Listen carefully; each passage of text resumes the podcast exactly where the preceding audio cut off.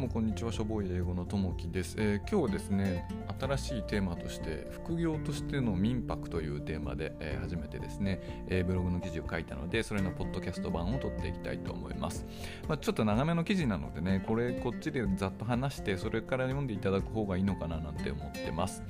でまあ一番最初なんであれなんですけど、まあ、民泊ってもう無理だよねって、まあ、皆さんそう思ってると思うんですけどもあの確かにコロナのこの今の状態で民泊ってもう無理なんですですがもともとねその前からも法律がいろいろ厳しくなったりしてよくオワコンオワコンと言われてたんですよね。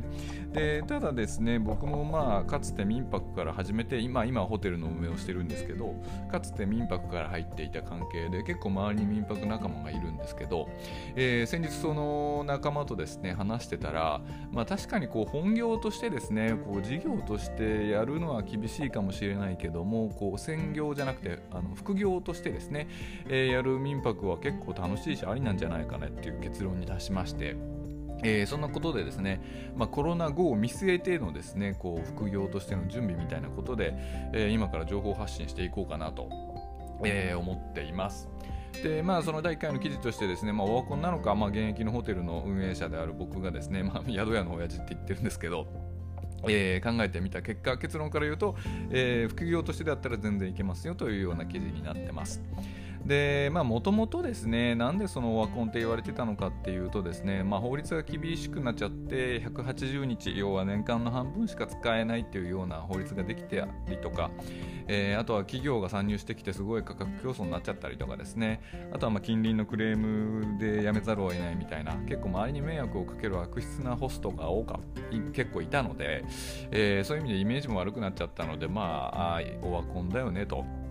えー、いうようなことがよく言われてはいます。えー、ただですね、その元々の Airbnb の、まあ、Airbnb ってあの民泊の一番大きなサイトですけども、元々の Airbnb 民泊のコンセプトって、こう家の中にある空いてる部屋を旅行者に貸して、えー、泊めてあげて、まあ、旅行者は安く泊まれるし、えー、ホスト側はまあちょっとしたお小遣いになるし、えー、何よりも旅行者と一緒に交流できるのが楽しいよねっていう感じの発足だったんですよ。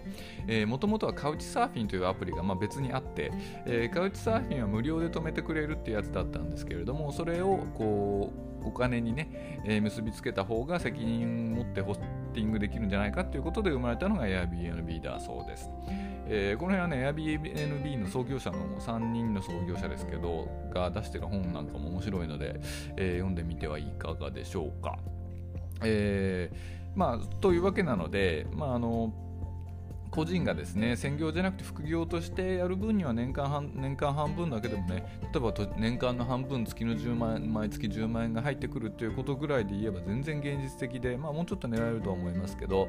えー、現実的なので、まあ、じゃあどうやってやっていくのというようなお話をこうブログで詳しく紹介しています。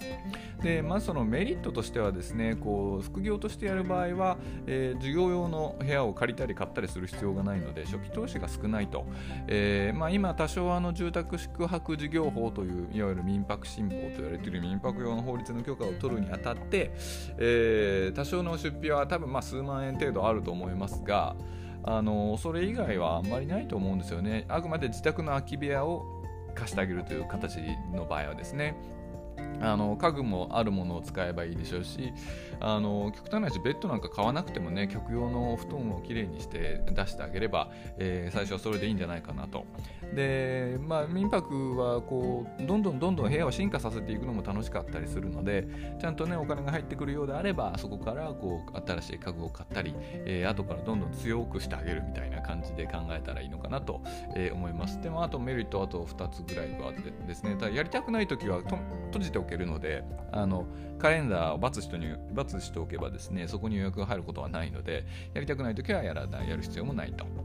でこれが意外と大きなメリットなんですけど特にあの同居型というんですけど自宅の空き部屋を貸すパターンはですねあのゲストとの交流が多いので、えーゲストがですね当然ながらあのコロナ後の話ですが、えー、外国の方が多いので、えー、英語をはじめとした外国語の勉強になります、えー、僕も相当お客さんと、まあ、僕は同居型じゃなくてね、ま、マンションの一室を貸してあげ用意して貸してあげるって感じで東京でやってたんですけどもまあ相当飲みに行きましたねお客さんと。でまあ向こうも旅行好きの話好きみたいな人が飲みに行こうぜって誘ってくれるわけなので本当に3時間4時間ねぶっ続けで英会話しっぱなしみたいなことで非常に英語の勉強になりました。で、えー、なんでこのエアビーをですね、まあ、民泊をやるのがコロナの後にいいのかっていう話なんですけれどもあのポイントとして結構もう未来予測ができやすいと思うんですよね。このここ数年まあここ数年後というようなところ、まあ、あのいわゆるコロナってまあ、すごい犠牲者が特に欧米で出てしまっているので大騒ぎになっていますが、まあ、実際のところは風邪みたいなもんだと、えー、よく言われています。で風邪なのでこの状態が未来永劫続くわけないんですよね、まあ、ウイルスの開発がされるのかもしくは地球全体でこう免疫を獲得できるのか、えー、もしくはある程度諦めが浸透していくのかというようないろんなこう可能性としてはあると思いますが、まあ、僕としてはまああと2年間ぐらいはバタバタしつつもですねこう2年後ぐらいには大体落ち着いてくるのかなと思います。まあまあ、特にアジアに限って言えばねコロナでアジアで多く人が亡くなっている方の日本でもまだ1000人なので、えー、他の病気とか事故の方がはるかに多いわけなんですよねなのでまあ大体、えー、ゆっくり落ち着く方に向かって波はありつつも落ち着いていくのかなと思ってますであとその肝心の外国人観光客にとっての日本の価値っていうは、まあ、当然ながらもこう上がる一方なんです、まあ、当然ながらっていうのちゃんと説明しますけど上がる一方なんですよね。その東京とか大阪っていうのはしばらくその魅力というかですね大都市であり続けますし、えー、例えば秋葉原みたいなサブカルなんかも完全に根付いてるのであそこはあそこでまた独自に発展していくでしょうしあともう一つ大きな魅力としてですねよく言われるのが例えばまあ僕がホテルやってる京都とかえー、奈良もそうでしょうし、えー、東京でも浅草みたいな場所はありますよねあのそういう歴史文化を売りにしているようなところはですねあの歴史と文化って要するに古いことに価値があるので、えー、1年ずつですねあの勝手に価値が上がっていくと、えいう感じなのでここは何の心配もまあ地震でも車は別ですがここはまあ心配ないというというところですね。で、まあ、もっと言えば京都みたいなメジャーな場所だけじゃなくてですねこのコロナ前みたいなタイミングでは日本人も知らないようなところに外国人観光客が集まったりしてて、えー、どんどんこれから裾野が広がっていくんだろうなという話もされていたところでした。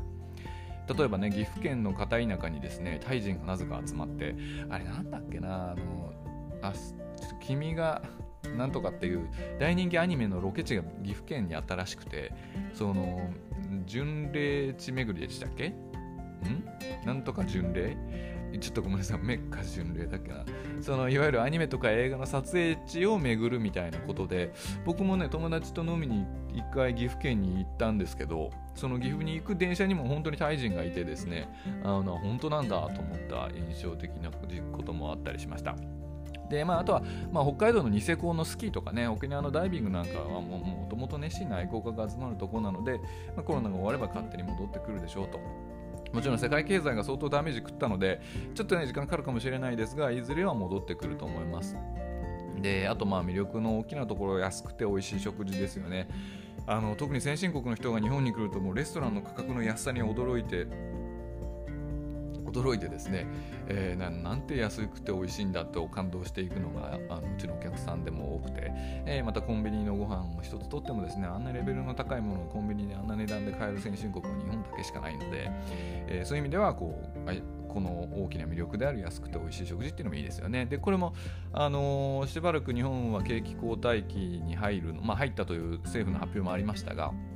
えー、これから正直だいぶ景気悪くなるので、えー、景気悪い時にね物価上げられないのでしばらく安くて美味しい食事も大丈夫そうですと。というような近未来予測をしてみるとですね結構また戻って外国人観光客が戻ってきてくれるんじゃないかなと。でまああまり初期投資をかけなくてもできるので、まあ、戻ってきたらこうお迎えできるような準備もしておけばいいのかなと、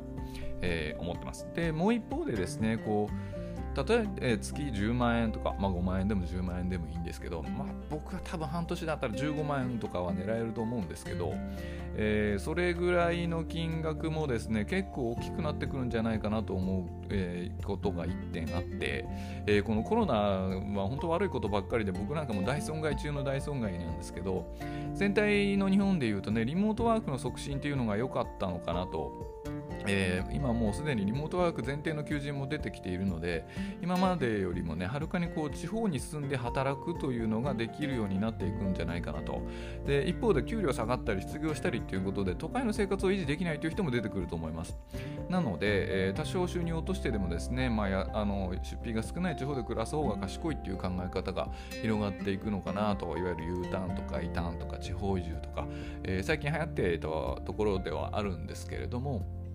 まあ、プチ地方移住みたいな、まあ、僕なんかでもですね、まあ、京都市に住んでいるんですけれども京都市ですらですね東京の,、まあ、の僕戻こっちに来る前は東京の下北沢というところにアパート借りて住んでたんですけどもワンルームの金額感でいうとそれでも京都は2割ぐらい安いと思うんですよね。で京都の近くには滋賀県とかありますし、えー、滋賀県なら探したら本当にまあ正直ワンルームだったら本当5万円とかで結構いいところあるんじゃないかなと、えー、思います。でそんないきなりど田舎に移住するというよりも滋賀県なんていうのはあの京都大阪にすぐ出られるところなので、えー、そういうところを狙うのもいいのかなと思っていますでこういう時にですねあのまあ、ちょっと広めの部屋に住むこともできるし空いてる部屋を民泊として貸して貸してあげるとですね、えー、年間年間じゃ月5万円10万円でも入ってくればこう収入を落として地方に行った場合でもですねこの落とした分の収入の補填にですねなればいいのかなと、まあ、10万円が半年だったら60万円ですもんね月給換算5万円ですから月給で5万円上げるのってなかなか難しいのでなかなか悪くはないんじゃないかねなんていう話をこの間もホスト仲間としていました。で、まあ、特におすすめしたい人というのがですねこれ僕はそう僕とはペルソナが変わってきちゃうんですけれどもあの民泊って自分がやってた仕事をそういうのもなんなんですが結局のところ誰でもできることなんですよね。人間が快適に生活できる環境を整えてあげることさえできればあとはもう心を込めておもてなしするだけなので、えー、それをね効率的に事業として回すっていうのはまたちょっと別の能力かもしれませんが自宅の一室を貸す場合は1組のお客さんしか相手にしないのでもうかん絶対にこれは誰でもできます。あのホスピタリティさえあればね。なのであの本当に子育て中のシングルママさんが本当にお金がなくて困ってってたんだけどこう民泊を始めたおかげで、えー、救われたとかですね、えー、子供学校に行かせてあげられたとかっていう話も本当にいくつでもあるぐらいのちょうどその誰でもできることもありますし子育てをしながらでもできるというのがおす、えー、の魅力なので、まあ、そんな人にもおすすめかなと、まあ、あとはまあ YouTuber とかブロガーとかミュージシャンとかですね。あのリモートでできる創作系の収入が安定しないような人もしくは今からその収入を作っていきたい人っていうのもですねあのいいのかなと思います。というのはそのチェックインしてからチェックアウトするまでにですねやることがあんまないんですよね。あの旅行者って日中はもう出かけているのでえー、帰ってきてちょっとお話しして、まあ、気があったらね長いこと飲んでもいいでしょうし、えー、なんで例えば本当に1週間とか10日とかずっと泊まってくれる人っていますけどその結局何もしなかったなこの間っていうのも民泊の時にはよくありました。まあ何回かね12回飲みに行ったりとかその間特に何もしないのであの掃除とかねあの洗濯も基本的にはあまりやらないで OK なのであのチェックインからアウトはですよ。チェックアウトしたらちゃんときれいに掃除しますけどチェックインからアウトするまでの間はもう何ていうかこう親戚が泊まりに来てるみたいな感覚になるような状態なのであんま手間もかからないので他のことをやりつつですね副あの副収入を確保するっていうのがいいのかなと、えー、思います。でこの先ですねその、えー、ブログではですねこれここから、えー、じゃあ今このうちから準備しておきましょうと。で準備しておくことみたいなことをリストにして順番にして、え書いてありますので。まあそのあたりはですねじっくり読んでいただければいいのかなと思うのですがまあ簡単に言うとですね今からやっておくことまあ一つはですね英語の勉強ですね。あの英語できなくてホストやってる人もいるんですけれどもやっぱりなかなか厳しそうです。あのできないことはないんですけど、いろいろめんどくさそうだなということと、まあ、英語ができると楽しさがめちゃくちゃ上がるので、ちょこっとだけね、話せるようになっておくだけで、あとはもうゲストと話すだけで、その英語力も勝手に上がっていくというのも大きな魅力なので、えー、ぜひですね、ぜひぜひですね、まあ、この僕のブログとポッドキャストはもともと英語の勉強の仕方をお伝えしているようなところなので、えー、よかったらですね、あのブログの他の記事も読んでいただければいいのかなと思います。で、あとは Airbnb ね、自分でまず泊まってみて、ああ、こんな感じなんだと。できれば近所の Airbnb のホストのところにえー、予約するときに連絡ができるので、えー、僕もやりたいんでちょっとお話をお伺いできませんか？って言えば大体のホストはねあのビジネスでやってる人以外はちゃんと話を聞かせてくれることが多いので僕もそうやって何人にもお話を聞いてきました。でやるやりたいと思ったらですね、まあ、自分の家でできるならばもう許可だけ先取っちゃうとかねでもしくはまあ引っ越しの物件を探すとか、えー、して許可だけ取っちゃうというのもいいのかなと思います。というのはですねこう許可さえ取っとけばいつでもできるので、まあ、今あんまり動いてないですけれども一応ね GoTo トラベルキャンペーンも民泊も対象に入りそうだという話もあるので、えー、そんなキャンペーンもねうまく使って誰かが来てくれたりとか、まあ、例えば親戚が来るのにそれを使ってみたりとかねするとこうレビューも残せたりするので、えー、いやいやまあだらだら練習代わりにやりつつ、えー、こうコロナ後に備えておくっていうのもいいのかなと思います。そんなところですかね。で、まあ、まとめとしてですね、最後に書いてるんですけど、やっぱりこう僕ら民泊ホストを経験した、特に早い時期から経験してきた人たちと話すとですね、必ず話になるのが、いや、最初の時は面白かったよねと。まあこれなんでかというとこう最初の時ってね一部屋とかから始めるんですよやっぱりあの事業として始めた人も、え、その時はやっぱりねお客さんとのあの交流が密なので本当にしょっちゅう飲みに行ったりとか、え、話が盛り上がっちゃったりとかねあの今でも連絡取ってる人も僕もたくさんいますしで本当に楽しかったよねっていう要は思い出話になっちゃうんですけどもこの副業としてですね自宅の一部屋を貸すということに関して言うとあのゲストとの交流って本当に密に取れるのであのまあ、ゲストが嫌だっていう場合はねそそくさと部屋に戻っちゃうかもしれませんが、まあ、いろんな人が来るのでね基本的には交流するのが好きな人がそういうところに泊まりに来るので、えー、本当に楽しみながらね英語も覚えてまあ、中華系のお客さんも多いので中国語を覚えてないら中国語を覚えてもいいでしょうし韓国の方も多いのでね韓国語でもいいでしょうし、え楽しみながら語学も覚えてしかもお小遣いというか、まあ、月10万から15万狙えるのでお小遣いというかね田舎だったら普通に1人暮らせるような金額ぐらいまでは、えー、狙えるとは思いますのでぜひぜひですね、まあ、楽しみながらやるということで、えー、このポッドキャストの概要欄からですねブログの記事も見ていただけますのでぜひぜひ、まあ、読むだけ読んでみてねもしくはあの用意とかしてみたりとかあの調べてみるだけ見てやっぱりやめたでも全然お金もかからないことなので、えー、ぜひぜひ見ていただければいいのかなと思います、えー、このポッドキャストではですね普段はその英語に関するお話をしているんですが、まあ、これからね民泊関係のお話もちょっとずつしていこうかなと、え、思ってますのでまた聞いていただければと思います。今日は以上です。ありがとうございました。